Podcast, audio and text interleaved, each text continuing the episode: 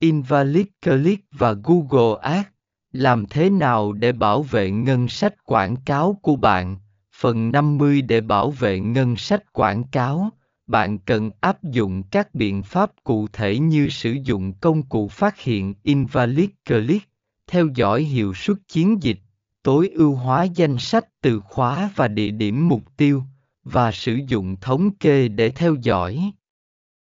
Chiến lược dự phòng cũng quan trọng để đối phó với invalid click trước khi chúng gây hậu quả.